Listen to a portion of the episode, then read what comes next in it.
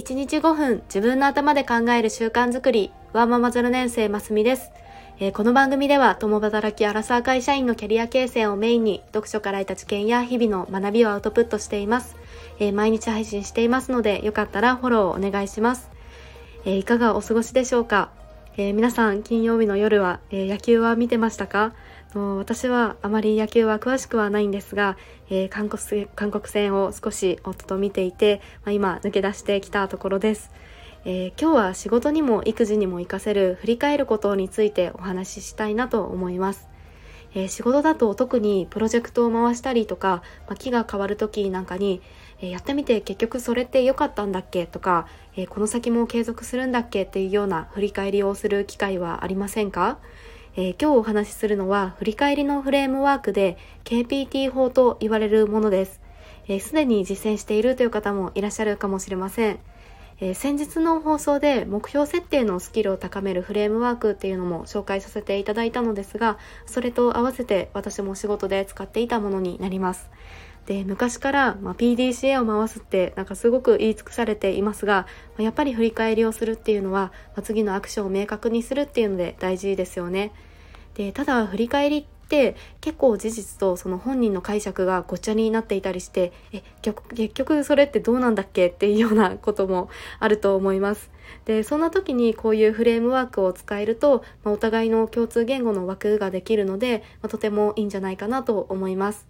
えー、それではまずは KPT 法についてお話ししたいと思います。でまず KPT というのは Keep、プロブレム、トライの3つの視点から振り返る手法になります。で K が Keep で良かったことや成果が出ていて今後も継続すること。で P がプロブレム。で良、えー、くなかったことうまくいかなかったことや問題だったこと。で今後はやめた方がいいこと。で T がトライ。で今後取り組むこと。トライすることや次のアクションになることになります。えー、以上が KPT と頭文字から取ったものになります。えー、イメージはつくでしょうか、まあ、すごくシンプルなんですが、改めてこうやってフレームで考えてみると、まあ、発見があるかなと思います。で私は本業は、えー、マーケティングの仕事をしていたのでこのサービスを使ってもらうとか使ってくれる人を増やすっていうような形で、まあ、集客をするのが仕事になるんですが実際このフレームワークで振り返りをしてその例えば費用対効果が合わなくて辞める判断につながったというようなこともあります。でこれが仕事だけではなくて最近は育児でも考えられるなと思っています。で例えば私は1歳の息子が今ちょっとずつ歩けるようになってで先日公園デビューをしましたというようなお話もしたのですがこの外遊びについて振り返ってみます。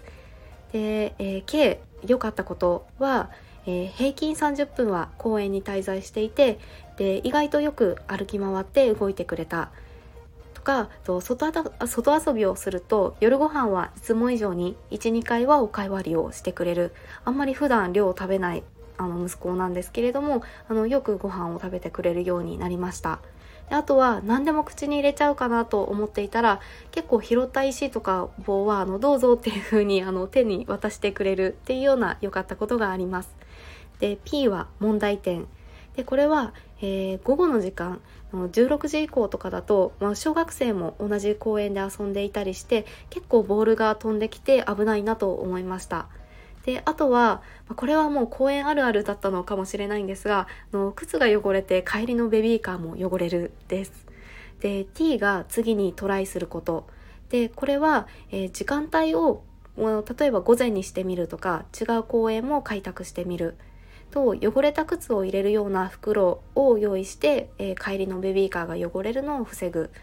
であとは拾った石とか棒を入れるような袋とか小さいボトルを持って行って、まあ、それにあの渡してくれたものをたくさんこう入れてあげる。でそれを袋とかボトルを見せてあげたらなんかもっと息子もなんかこんなに拾ったなとかあの満足感をあの与えてあげられるかもしれないなというふうに思いました。はい。えー、以上 KPT 法でこれを子育ての形でも振り返ってみました。まあ、ただ育児はあの本当にどんどん前提条件が変わったりするので、まあ、なかなか振り返ってもまた次回また明日使えるとは限らないと思うんですが、まあ、こんな風に整理してみても、まあ、何かまた違った視点があるんじゃないかなと思います。えー、いかがでしょうか？えー、無意識にこれは良かったのかもしれないとか、まあ、次はこうしようっていう風にあの普段から考えられてるとは思うんですがこのようなフレームで改めて考えてみると、まあ、それってあなたの感想ですよねみたいなことにもなりにくいのかなと思います、えー、どこかで、えー、使える機会があれば嬉しいですえ、それでは今日のお話に何か気づきがあったと思っていただけたら、いいねボタンやフォローしていただけると嬉しいです。えー、お聴きくださり本当にありがとうございました。それではまた明日の放送でお会いしましょう。